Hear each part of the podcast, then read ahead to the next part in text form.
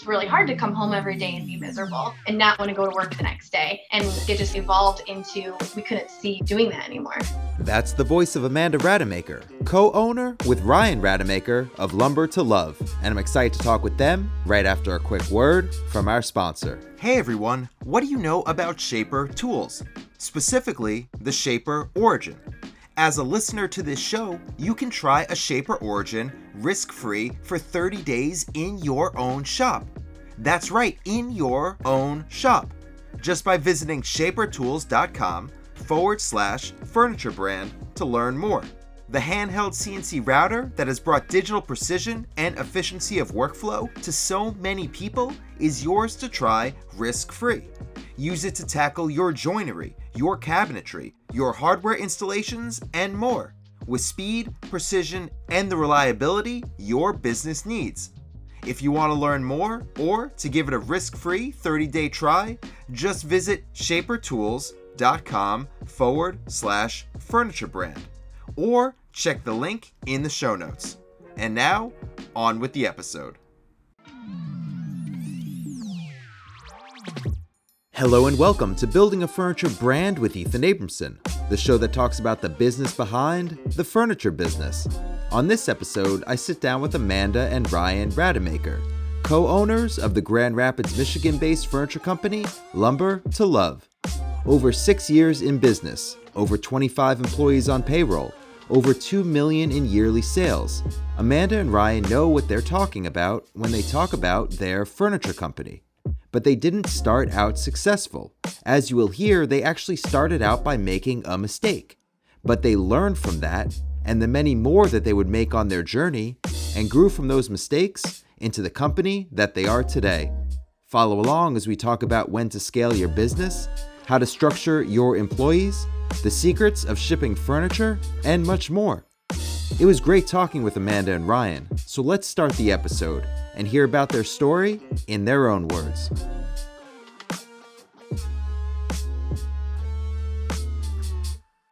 So we bought a foreclosed house in Flint. Um, I don't know when was this, like It was in 2015. yeah, 2015, and um, we really couldn't afford to have anyone fix it up for us. So Ryan just kind of started taking it over a little bit on his own, learning as he went. And during that time, we decided that we needed a dining room table. And so he went into my dad's garage and had like two Ryobi tools that you just bought from Home Depot, no idea what he was doing, watching YouTube videos, decided to try to make us a table. And by the time we actually moved into the house, we realized the table was the wrong size. So I just posted it on Facebook and I think it was for like 250 bucks, something like that. And um, just posted it on my Facebook and we had 72 people want it and that just blew our minds. And from there, multiple people who didn't get the table messaged us, Hey, could you make the same table in this color? Could you do this color? And our minds were just kind of blown. We couldn't believe the need for it and how many people loved it. So from there, I think that's what really kind of got Ryan's brain going a little bit. I didn't have any prior experience with building. I mean, I've always been good at figuring things out and working with my hands, but both Amanda and I went to school. We have our masters. We did the corporate way. Amanda was a teacher for a really long time. I worked in actually college track and field. I was coaching, and then I got into a, the administrative side.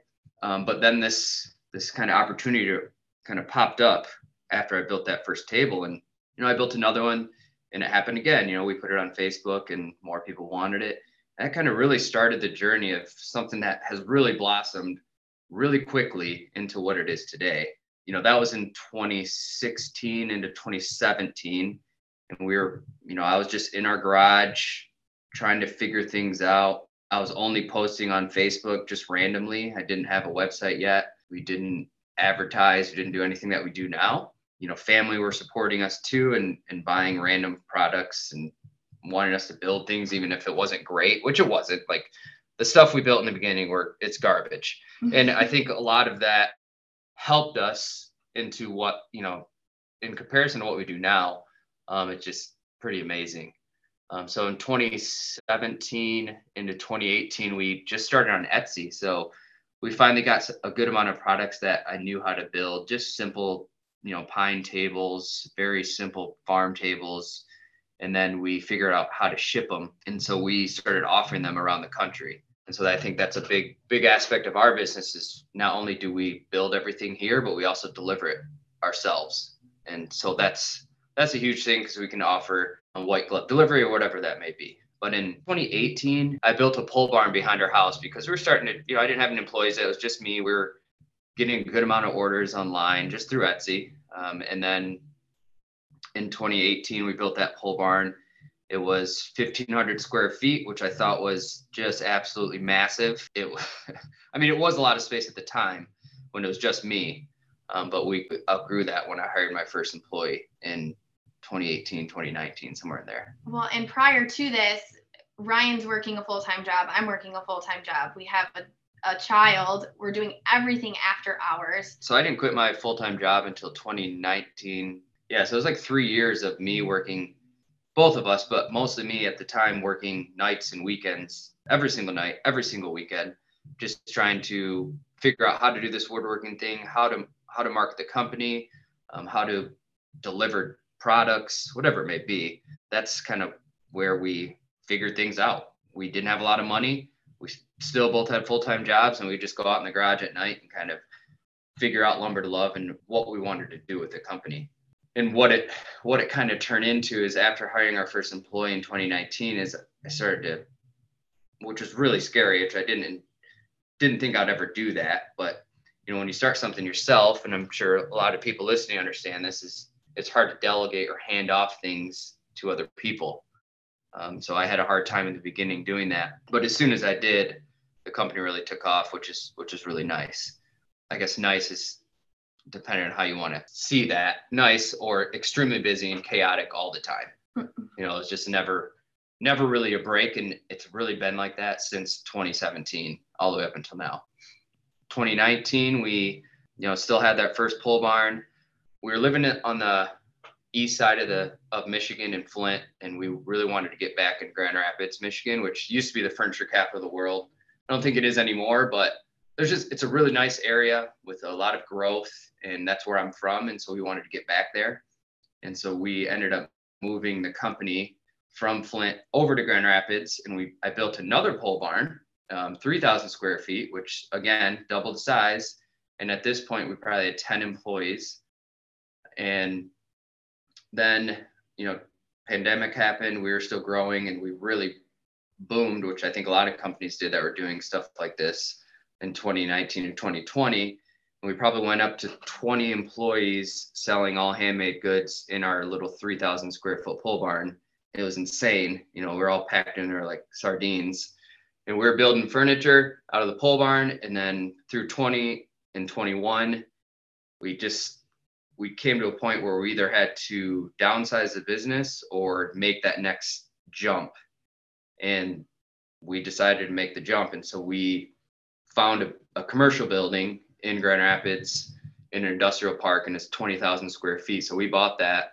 And so that's where we're at now. So we're in that building.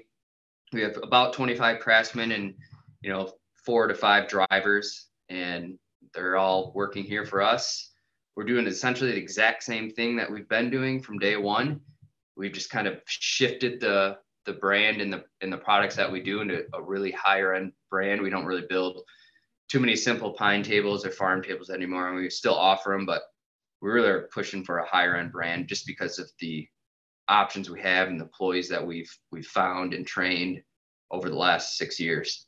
I love that your whole company, this whole journey that you both went on and now employing over 25 people. I love that it started as a mistake, a uh, a measure a measure twice, cut once. right. That if you would have done it correctly, if you would have built your first table correctly, it would still be sitting in your house and you'd both still be doing probably the same jobs that you were, and none of this would have happened. So it's incredibly interesting how companies start. It started as a mistake. It started as a bad thing, but it turned into this whole new life, this whole new company that you have. And it's it's always great to hear the origin stories of people and that that one definitely made me laugh a little bit thinking about it. I've actually never had anyone say it started as a mistake, but that is exactly true. I mean, it's mistake and an accident. I mean, that's that's all it was. And I think kind of every step until I quit my job full time to take on Lumber to Love as my new full time is it was really just you know accidents or mistakes or kind of like people wanting us to do things, but I didn't really take it that serious in the beginning. I mean, of course, I wanted to produce a good product, and I, I thought I was pretty good at it, but yeah, that that mistake really turned into something special now. Well, it's a learning process, and that is for anybody, for anybody who's learning the the building side or the business side. Even people who think that they have a good hold on both of those things, as soon as you're thrown into doing it for real, as this is your only source of income, it becomes different. It becomes a completely different animal. And you can't plan for all of the things that are going to go right or go wrong. And you're just constantly making mistakes and learning and learning. And the people who have successful companies and the people who continue doing this are the people who take those mistakes, take that thing that they did wrong and learn from it so they don't do it again. So in 2019, when you quit your job and decided this is what I'm going to do full time. What made you think that was the right move? Was it that you were enjoying it? Was it that you saw the money on the table and thought this was a good path? Was it just that you couldn't keep up having both jobs at the same time? What what was it that made you think this is now what I'm going to do as a career? That's a great question. I mean, I don't I don't think at the time I knew it was the right choice, but I knew I had to make a decision because Lumber Love was kind of falling behind on some of the orders and I was losing traction with some of our customers just because I couldn't keep up. I mean, I would get home every day at 6 p.m. and I'd want to spend time with our family for a couple hours and I'd go out in the shop from, you know, eight until whenever I could stay awake. And then I'd wake up at 5 a.m. and do it all again. And so that, that got tiring really quick. What I liked about taking lumber to love full time is it provided me more flexibility with my life. I mean, with especially with Amanda and with us starting the family, that was the main thing for me is I could, you know, I could dictate my schedule a little bit, and that was really important to me. He also really disliked his job at that time, oh, his full time job. So he was in a cubicle, didn't talk to, you know, had no one to talk to um, he would get home at 6 p.m. and just want to talk to me and talk my ear off. And I had been teaching all day. So I was the exact opposite. I was like, I need a minute. You know, I don't want to talk to anybody right now. I've talked all day. So we kind of had two very different work lives. And we would get home, you know, kind of debrief a little bit. And then we would be together in the garage. And it was just like a whole different environment that we we both enjoyed.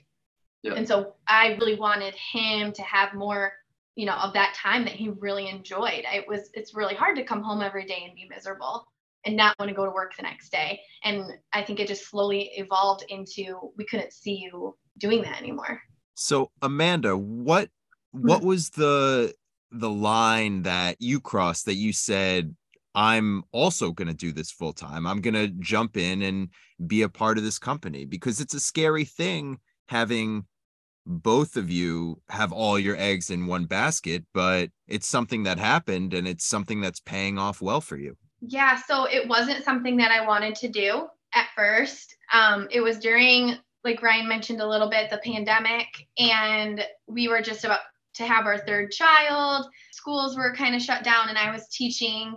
And so I had some extra time at home. And Ryan asked me to you know, can you help out with some of these Etsy orders? You know, can you answer customer questions while I'm in the shop working? And so I slowly started doing that and I was really nervous. I didn't, you know, want to do something wrong. I mean, I feel like I've always been a people person. I have good customer service skills, all of that. But I I was really nervous about it, especially because I had no I still don't know a lot about the woodworking part of it.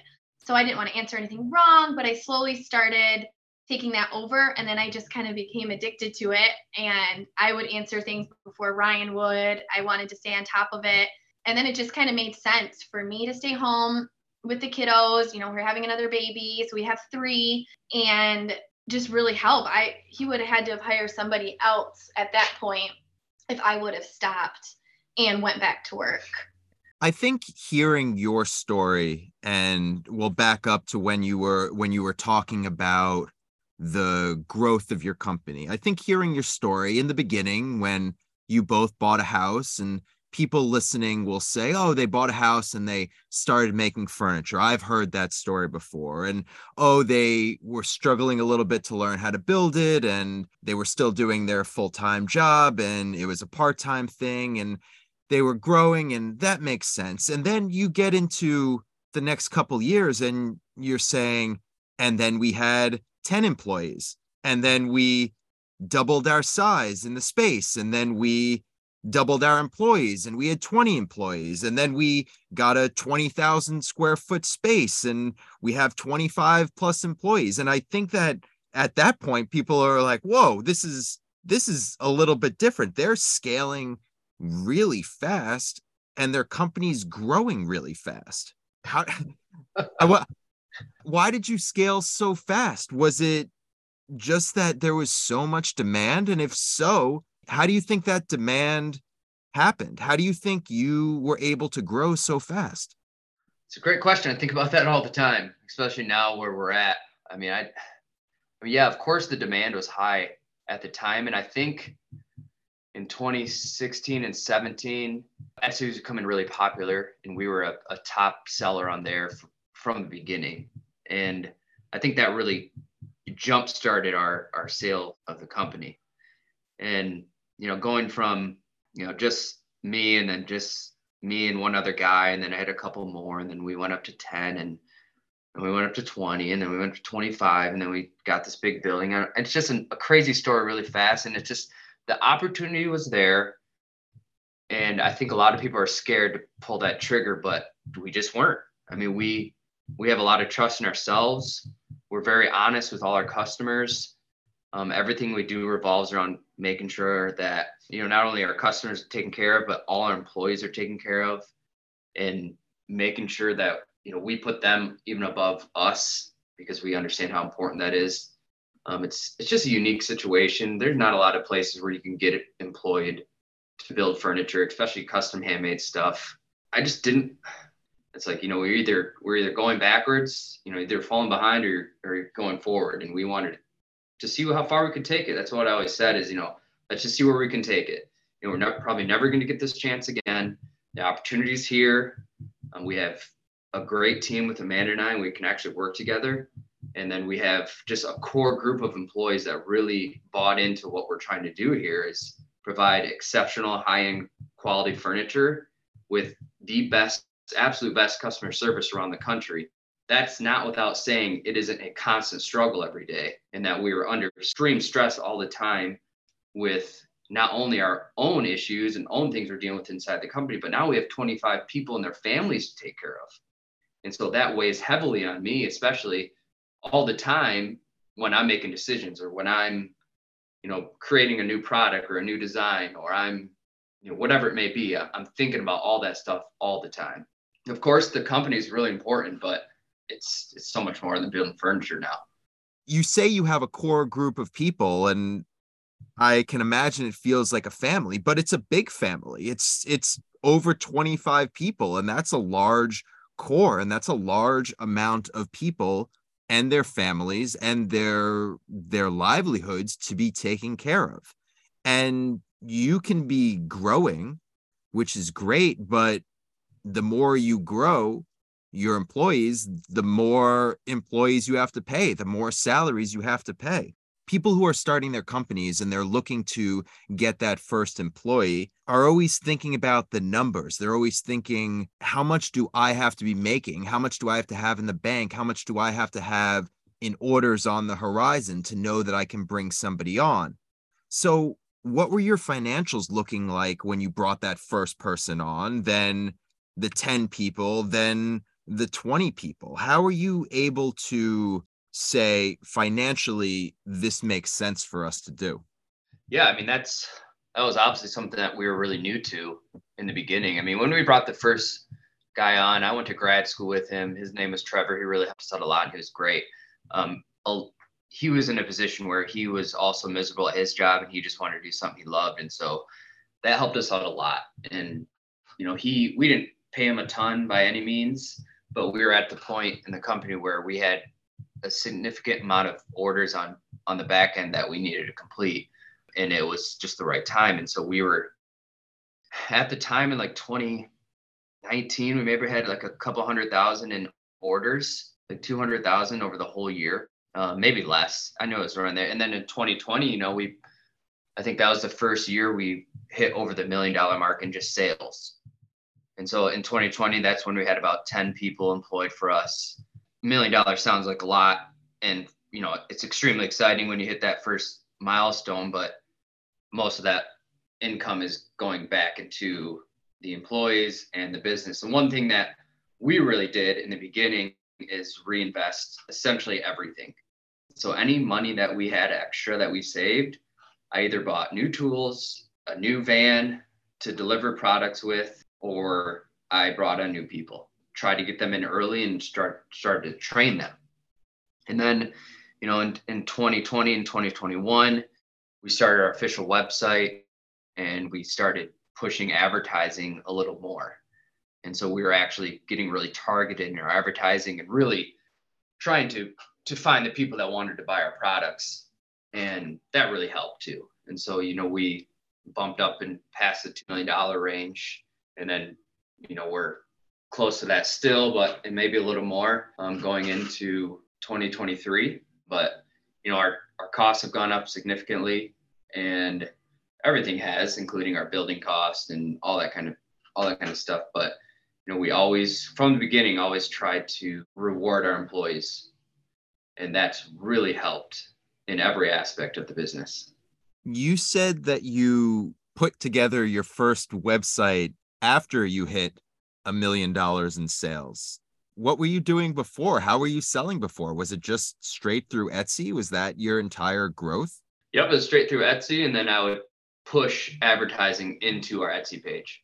And so I just I just domained our Etsy page into lumberlove.com. And so I would make it look like we had our official website, but then I'd push them into our store on Etsy. Etsy limits you. And so we knew we had, again, another step that we had to take was to, to establish on website so we can control the rules a little bit more onto what we wanted to offer. And so it was in 2021, 2020, 2021, where we, we turned on lumbertolove.com officially and started offering all our own products on our own website. So a lot of it was just either word of mouth, Etsy, or Facebook. That's what it was in the beginning. Did you see a downturn in sales when you went out on your own, when you put together your own website? Because you were established on Etsy. You were obviously doing very, very well, and people were finding you there, and you were being able to push people to your product through Etsy. But then when you went out on your own, it was kind of like an undiscovered land that you just put a flag up and you're hoping people come by. You already had a big company. You already had a lot of orders coming in, a lot of people who were working for you. How did you make sure when you made your own website that you were going to be getting the same amount or more traffic to keep your company going? Yeah, I mean, it, that was definitely a scary part. I mean, we had a plan just to make sure that that didn't happen where you know we turn our website on and then it doesn't work or it doesn't collect orders but we we kept etsy going we still have it um, you know and as people were messaging us through the etsy platform we'd push them into the website and say hey you know here's our product on our website you can purchase it there um, and for a cheaper amount because we're not charged as much fees as etsy does on top of your orders and so we strategically just push people from Etsy into the website. And we still do that today. Um, people feel safe on Etsy. And for the most part, our customers don't know who they are until they read our story or, or see our reviews. Um, so that's, yeah, that's kind of how we did it. And then as we grew on our website over the last year and a half, Etsy definitely throttled us and started taking our products off the main page because obviously we're, we were not creating as much money for them. And so they purposely dropped our our products from the, the first two pages or whatever it may be. And we saw a big drop in sales on Etsy, but we are able to recuperate that on the website.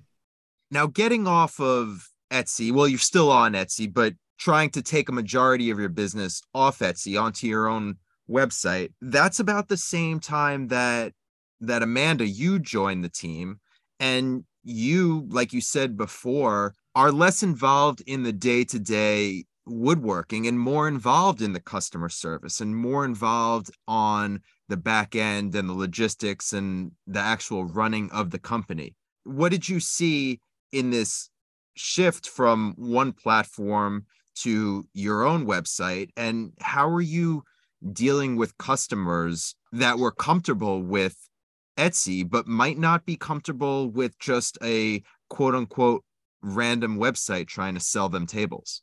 Yeah, so it was definitely a big change having to go from checking Etsy every morning and answering all those messages to now having emails. We have Podium, which is where customers can text you. That's where they're directed on our website to get in contact with us. And it's always me. So emails, Facebook messages, like Instagram, just coming from everywhere. So that was a, a big deal, just coming from lots of different platforms, lots of different things to check. So that was one big change for me. And I was really nervous about that, not missing anything. You know, you never want to miss a customer. And so that was a big change. And then customers being nervous, it seems to be as long as they realize it's it's always me, no matter where they're contacting us from. So if they message us on Etsy and then I say, "Hey, go check out our website," you know, it's easier to navigate. You know, we have some deals going on there. And then they text us there and I say, "Hey, it's me. You know, so happy you are on our website now." That just seems to really ease their mind they also can call us and some people really are comfortable with that. So i think as long as i meet the customer where they're comfortable it doesn't seem to be an issue. She's like a machine. Real reason we, we grew so quick from 2020 to 2021 is because of her. She might not say that. She may sound all sweet and innocent but she is she is a huge aspect of this business every day. Um, she doesn't miss anything. She keeps everything in order. She keeps the shop in order and all our deliveries in order. I mean she is she's ruthless on that sense. And I think a little bit of that mixed in with how good she is with customers has gone a long way. And then I'll say from the customer standpoint, you know, we haven't changed the way we talk to customers, the updates we give. We send them pictures of their items to confirm that they like the color and everything before we seal it. I mean, we haven't changed updates or anything that we do from the beginning we just have now we do more automated text messages. Hey your items are on our shop floor. Um, you know your materials are here. Be ready for updates soon. You know so it's we keep it very personal because it's coming right from us pictures right from the shop.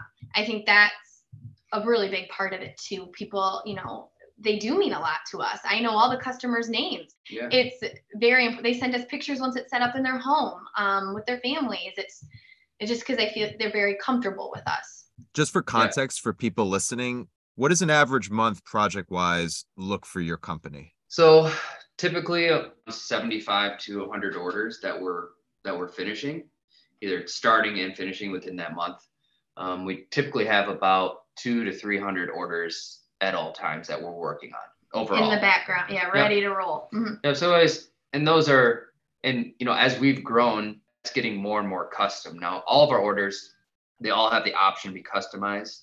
They're all different sizes or shapes or whatever it may be. But now we're getting to the point where we're taking on completely custom builds. Now we we build everything. What any if it's worth it for us, we'll build it. A lot of these orders are getting bigger and more complex. And then our, our standard orders, whether it may be just a simple farm table with you know no breadboards or anything those are really dropping off. And so we're getting a higher end customer which is what we want to do. And that's been helping us maintain our turnaround time. And so that's kind of generally what the, the month looks like or two months overall. I want to talk with you a little bit more about structure and the structure of your employees and how you have that set up because with over 25 people in the shop, that's a lot of different people to be taken care of. And even if you're going over everything with a fine tooth comb every single day, you can't be in all places at all times. So how do you have your your employees set up? What does that look like from a top-down view of your business? Yeah, well, obviously it's Amanda and I, and then I oversee the shop, but inside the shop we have seven managers inside of the shop. So we have really seven seven different areas that these guys are taking care of, whether it be custom orders, we have a hardwood section, we have a softwood section, we have table base section, we have someone who helps with our chairs, and then he also does social media posts and helps me out with that. We also have a shipping manager too, and he organizes the vans and get those ready for deliveries, um, talks with the drivers, talks with the customers, stuff like that. So that's how the shop set up. I try to stay involved in every aspect inside the shop. So if someone is out or we need to train someone else, I at least have a, a broad sense of what's going on. And I'm still actually woodworking in the shop. I make sure that I spend time building products in the shop, not only because I enjoy it, but it's I think it's really good for our employees to see me out there doing the exact same thing they're doing. Um, and then Amanda handles really, she talks to all the managers as well as me, and she helps organize all the customers' needs or when orders are being finished and when they need to go out, uh, where they're going. And then we have we have a big communication on on Slack where we keep everything right in front of us. Even though I can go talk to everyone, it's easy to have Slack available where we can text each other immediately. All those managers and really everyone in the shop, something that I learned in the beginning is, you know, you have to give these guys ownership into what they're doing. And so I'm not hovering. If anything, I'm talking to the manager so the manager can go talk to them. And then they have, you know, they have full full ownership of the orders that they're creating. And so they they can bring an order from start to finish. And that's what they did and their names on it. And customer knows who who built it. And that's they really love that. You know, we don't have any manufacturing assembly lines in our shop. There's a part of your business that I really want to talk about. And yes, I want to talk about the employees because that's exciting. And yes, I want to talk about the money you're making because that's exciting and the growth that you're having because that's exciting. And these are all things that are are exciting topics to talk about. But what's not exciting is shipping. And shipping is a struggle for for everybody whether you're a one person shop or a, a hundred person shop. Shipping is hard but you've really made it your your line in the sand where you say free delivery to anywhere in the United States. Not only free delivery but you're also basically doing white glove delivery where you're having people come into somebody's home and set up the tables. And that's also free. And this is all great because free delivery sounds great to a client. But as anybody who's ever built furniture and then tried to ship it, they know that the price that they're charging and then offering free delivery, that free delivery comes out of the price that they're charging. So, how are you offering free shipping on all of these items to the degree that you are the the in-home installation and yet still keeping a manageable price tag of the pieces. Yeah that's probably the biggest question i get from other woodworkers or people on instagram or facebook they'll you know hey man i love your company but how the hell do i ship this table to california? I'm in whatever minnesota and how do i still make money? And so that's been a process and probably the biggest process of our whole company and another another thing to really it's really hard to iterate this to the customers that we actually do deliver it. And even if we tell them you know several times they still figure it's coming on a freight truck mm-hmm. in a box you know dropped violently in their driveway. And i and i just didn't think that that's fair for someone to spend a couple thousand dollars on an order and a freight truck drops it off and then they have to unpack and everything we discovered uship really early 2016 and that's how we started to ship tables. UShip really helped us get all across the country at a pretty reasonable rate. And those, and that's kind of where we started to figure out that we had to have everything come apart very easy and go back together very easy. And so we started everything we design is built like that, essentially thinking about shipping and thinking about the customer. So yes, we offer the shipping and delivery, but a lot of customers just want to do it themselves. And so our drivers will get to the home, bring it in their living room, and then they'll leave. And that's fine. We, you know, we'll offer to set it up. And if they don't want that, then we have to make sure it's, you know, very easy for them to assemble, like a piece of IKEA furniture, but high end, high quality, high parts all the way through. You know, over the last couple years, we've been able to accumulate some transit vans. So those big, big vans with the high tops and extended sides, and we disassemble everything. We put it in boxes and wrap the tables and blankets or whatever it may be. And then we create routes around the country so our drivers who are employees can drop off 15 or 20 orders on one route. And so they'll go from Michigan, where we're at. Here's an example of a route. They'll go to Michigan, they'll hit the Carolinas, drop a few off, um, go to Florida, drop a few off, drop a few more off, and then hit Ohio on the way home. And so they can do one big route in five days and deliver 15 or 20 orders, you know, by themselves. So that's kind of how we operate now. I mean, we still do hire some independent people that do the exact same thing, but we don't do any freight shipping, none of that. It's all still hand delivered. And then obviously the cost is baked in. And it's taken a while to get to this point where we can still make money and offer free shipping. You know, it's taken a long time for us to do that. But we're now we're at the point where some of our costs, if we're going to like California, can offset costs or vice versa if we're just delivering local or in Ohio, which is just around the road. Do you think that it really matters at the end of the day to a customer that you deliver it yourself or your company rather than having a shipper do it or even free shipping? Do you think that really is taken into account by your customers and that that makes the difference between them wanting to buy from you or somebody else because you even said it yourself you sometimes have to tell your clients multiple times that no we are the people who are delivering it. It's not just freight. Like they still are ordering from you even though they don't believe that that's what's going to happen. Do you think that that's really a big selling point for your company? And amanda since you're the one who who talks with most of the customers i guess i'll ask you first about that.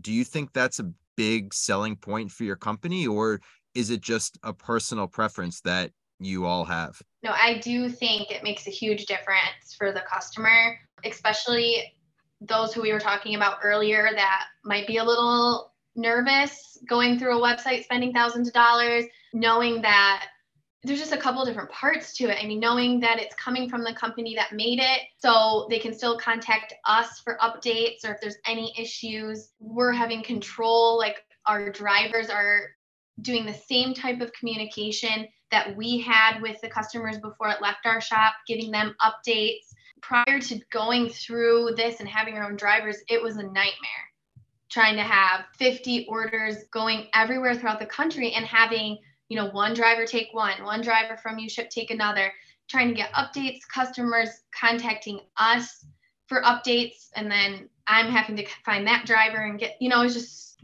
really, really hard to keep organized. And Ryan was the one who really had to talk me into. I was nervous about the investment of these vans, hiring drivers, you know, gas, hotels, everything that we have to figure out on that side. I was really nervous about that, but I cannot even imagine still posting all of our stuff on UShip and trying to find people, you know, that aren't with our company. So that's been a huge deal. But I do know that it really makes a difference for customers. They'll message us pictures of their table and say, Chris was really great. You know, sometimes they'll take pictures with our drivers um, when we deliver it. It's just like it really carries on that whole family aspect. And I will say, whoever's listening, you need to offer free shipping. That is a huge selling point. You bump the, the you bump the price of your product up and you offer free shipping. And that's way more attractive than we've just been now turned into people who expect free shipping. So everything we get, you every single customer is looking for that free shipping button. They're not necessarily looking at a change in three or four hundred dollars, you know, when they check out, but they're looking for that free shipping. And so when we did that, we changed over to free shipping in like 2019 and our sales really went through the roof when we did that. They were paying more. They still just wanted the free shipping and that and part of it they can't believe that you know something that large is shipped free even though they do know on the on the back side that price is baked in. As soon as we figured that out that that really helped everything. When you have all of this work, all of these projects going on, uh, a couple hundred projects coming up that you see on the horizon with hundreds more down the line, the actual building of it and the shipping we discussed, but we haven't talked yet about the sourcing of the material. And you're getting material that is real solid wood, either soft or hardwoods, but it's solid wood. There's no veneer, there's no engineered materials. It's all solid wood.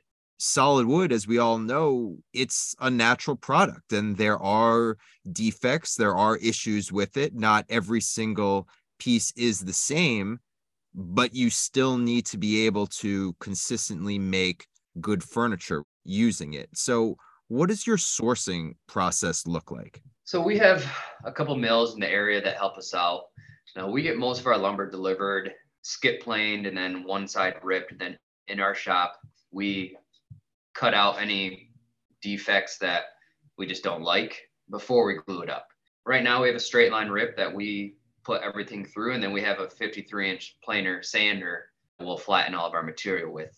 And so now we've gotten to the point where I can get a, you know a thousand board feet of walnut delivered at a time, or maple or white oak or whatever it is, or we'll mill all that down to get it ready for glue ups, whether that may be tops or bases or custom cabinets or whatever it may be. And then you know our guys are still hand picking those pieces to make sure that the show side is on the top and the imperfections are on the bottom. You know that's changed drastically from when I used to just go with my car to Home Depot and shove two by 12s in the back of my Ford Taurus. I mean, that's that's how it started. Now we have more space and you know people don't see that side anymore and my employees don't see that side anymore but that's kind of where it started and now we have bigger machines that we can mill through this lumber a little faster now the, we have options to get an s4s so we could have it delivered ready to glue up which i used to have in a smaller location but now it's not worth it you know now that we have the space and the and the knowledge and size to do it ourselves you've been running this company for a while, both of you. You're heavily invested. This is what you do, and you're not just figureheads. You're in the trenches. You're doing the work every single day. You're still putting in those hours. It's not like you've grown to a certain level and now you've set the machine in motion and you step back. You're still doing it. Running a furniture company has a lot of stresses involved in it and having employees has a lot of stress involved in it and shipping and all of that stuff and there's there's stress in this business and i know that you're feeling it i know that you both must be feeling it what do you do on the professional side to deal with this and also on the personal side because you are business partners but you're also life partners. You're also in a relationship. How do you balance that stress? And how do you make it manageable for your employees and your clients, but also for your own relationship? I think a big change and something that really helped us because it was, you know, we've had, of course, really hard nights and all of that with sh- shipping and things that happen. But when we bought the building and got it the the business out of it was literally in our front yard, our barn. That really helped us separate a little bit from home. You know, we have three kids, home and business, um, because we literally were oh, we, we do get away from the shop when we go home. We're not, you know, we can't, Ryan can't just run right outside and help something or um, it just really helped us step away. And we've slowly, I would say it's been like in the last six months, really like um would we can wait and not everything is needs to be answered right away as far as things in the middle of the night if a customer contacts us and wants a table we've become we're more confident now in our processes in our team where we can okay we'll we can respond to that in the morning you know we're home with our family we've really it's taken a long time we used to answer everything right away, jump on every, you know, customer inquiry, no matter what time of night. I think we've just have gotten better at that. And Ryan sometimes has to tell me, nope, we're home right now, you know, we're fine. But of course, there's always things that happen that you can't let go. Like we have our own drivers delivering across the country. You know, it's midnight to us, but it's 9 p.m. in California and they're delivering a table and there's an issue. So Ryan has to call them. You know, and that's also what I think sets us apart from other companies is we are available, but it is stressful and we do have a hard time completely stepping away. And a personal level, we recently started, we just joined a gym, which is something that we never thought we would have time for. Ryan and I used to run college track. That's how we met. He was a coach. Fitness was a big part of our lives, but I would say the last 10 years we really got away from it because, you know, we we're busy. And Ryan actually made it a point for us to join a gym and we that's 1 hour almost every day that we have where we are away.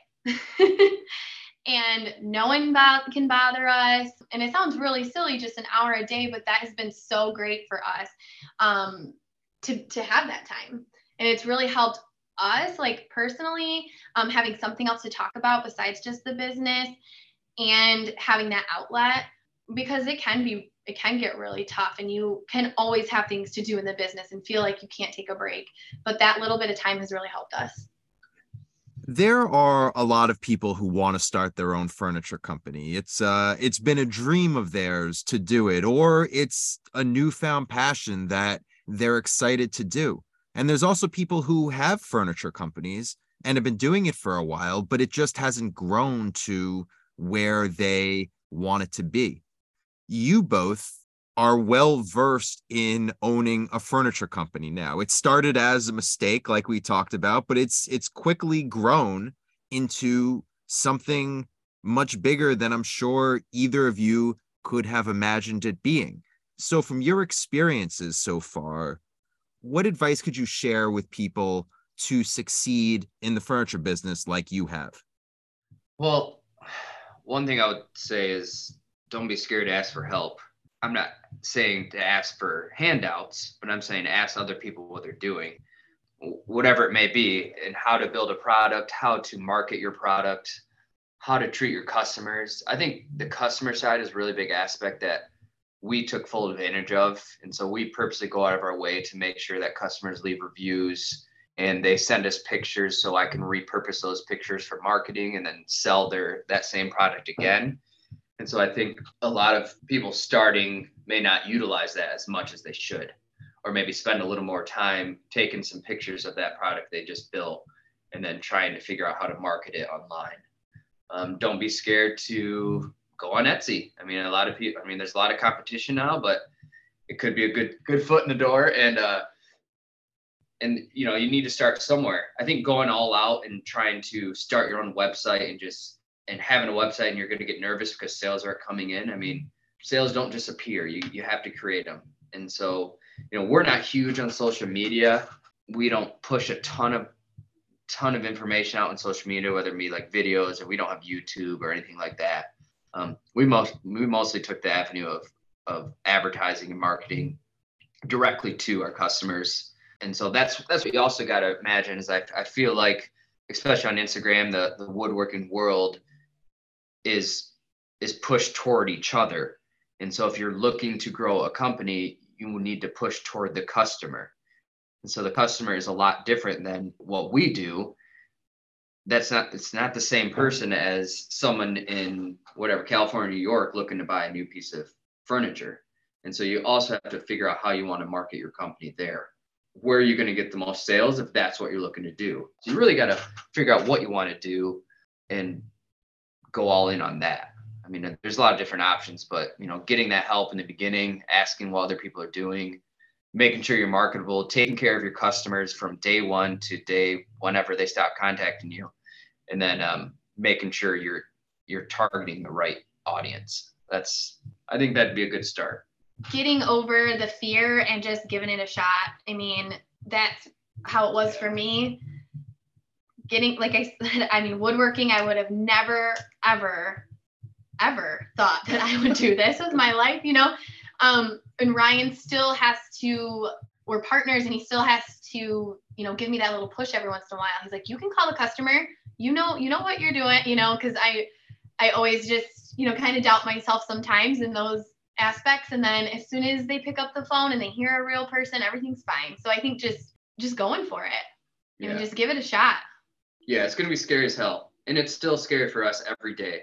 I mean, we have a lot on the line, and so you know that's how the fear has changed. But it's still scary every day. You know, if we don't hit our sales goal, or we have a couple people who quit the company, and then we are scrambling to find new people. I mean, it's gonna be scary, just in different ways. And so you're only gonna know if you try. That is so true in so many different aspects of life, but especially if you're trying to start or grow a furniture business. Well, you've definitely both grown a furniture business to very impressive levels, and I I tip my hat to you and say congratulations on all your success and thank you for sharing your story with everybody listening and thank you and wishing you continued success in your business. All right. Well, thank you so much, Ethan. It's nice to get our story out a little bit and nice to have some other people who understand some of our struggles talking to us. That's always nice to hear. thank you Thanks so much for listening to Building a Furniture Brand with Ethan Abramson. If you liked what you heard, you can subscribe to this podcast anywhere you like to listen.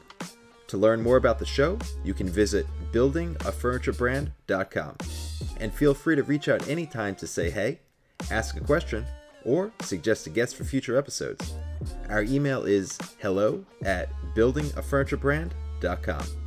You can follow along with me on Instagram at The Build with Ethan, and I can't wait to bring you the next episode. This show is produced and edited by me, Ethan Abramson. Hope you enjoyed, and thanks so much for listening. The Building a Furniture Brand with Ethan Abramson podcast is proudly part of the Woodpreneur Network, the media network and community for wood entrepreneurs. Check out woodpreneurlife.com for more information.